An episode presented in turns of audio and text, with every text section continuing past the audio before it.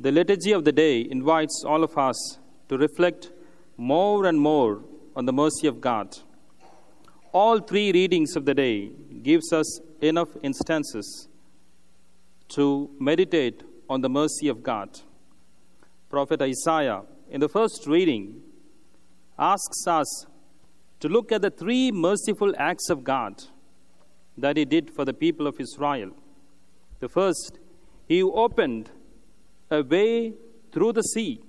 The second, he opened a way through the wilderness. And third, he gave water in the desert. St. Paul, in the second reading, recalls the merciful act of God in letting him know who Christ is. So intense is this merciful encounter with Jesus that he now considers everything else as a waste compared to the knowing of Jesus Christ.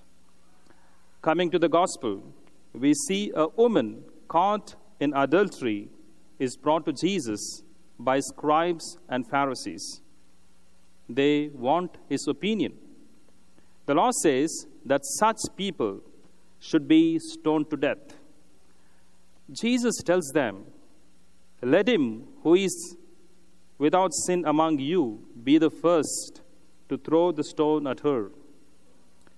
It is interesting to note that no one was left there other than the sinless and the sinner. The sinless has all authority to stone her, and the sinful has all the reasons to be condemned by him.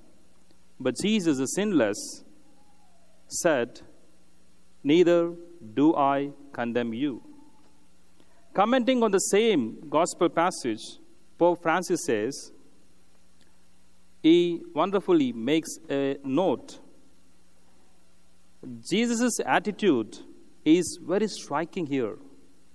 The Pope says, We do not hear a word of condemnation, a word of scorn, but only a world of love and mercy, which is an invitation for all of us to get converted to God, a conversion of heart to God. And God's face is the face of merciful Father who is always patient. Have you thought about God's patience? He says, the patience that He has with each one of us is so great, and that He is always forgives us. And that is a mercy that God has for all of us. He always has a patience with us, and He understands us, and He waits for us tirelessly. And Saint Maria Faustina, who is known as an apostle of mercy, writes these lines in her diary. When once I asked Lord how he could tolerate so many sins and crimes and not punish them. And the Lord answered me, I have an eternity for punishing these.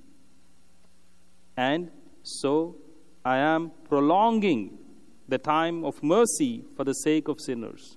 So that time that we have here on earth is a grace period to get converted, to get back, to turn back to the Lord. My dear brothers and sisters, our God is indeed merciful.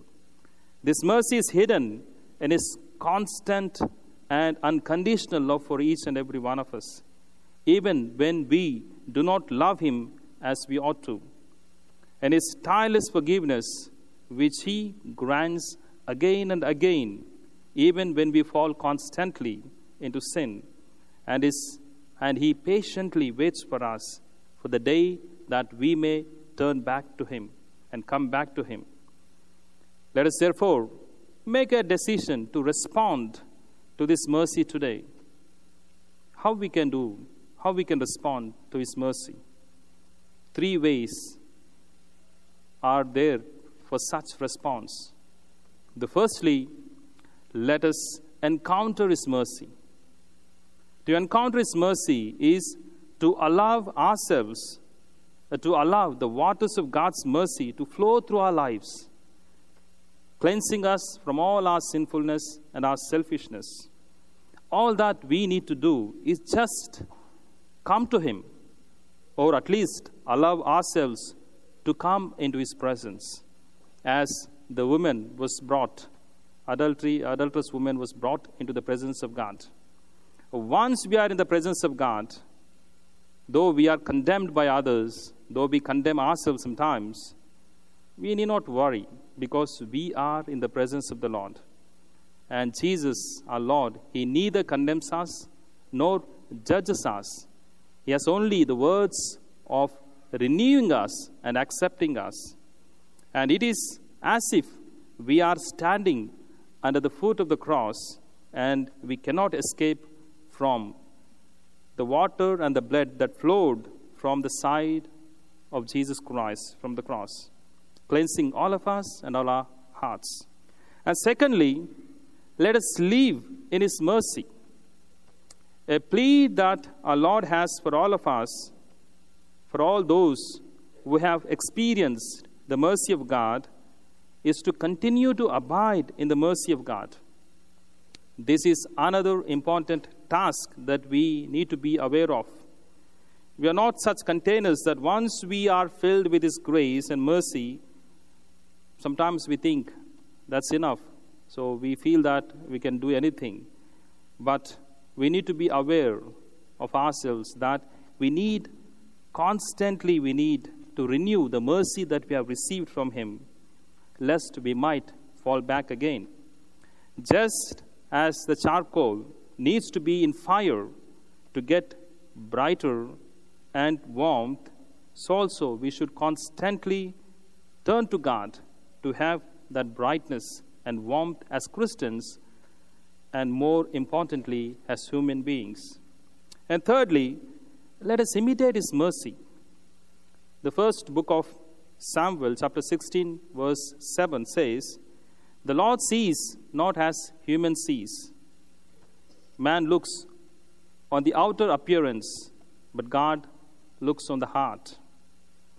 Jesus, as God, knew that woman more than all those who brought her to Jesus to stone her. And yet they wanted that she should be killed. But Jesus wanted her to live. This is a mercy we need to imitate from our Lord to stand with the side of life and not the death. My dear brothers and sisters, if we look at a master and take these three qualities, we can really stand in the place of God and we can really bear witness to God.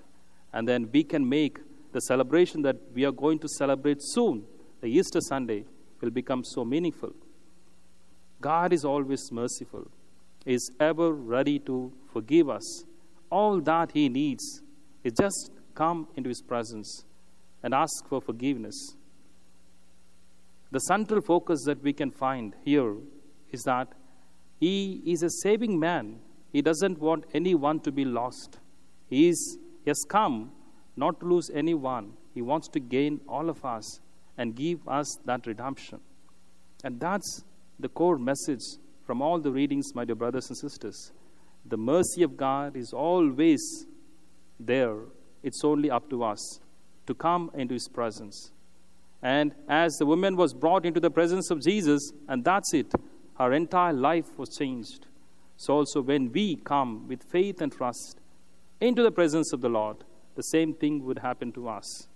Therefore, my dear brothers and sisters, let us ask the Lord to give us that strength and courage that we may try our best to feel sorry for the sins and ask for God's mercy to which we need to encounter His mercy, and then we need to live the mercy that we receive, and then we have to imitate the mercy as our Lord did.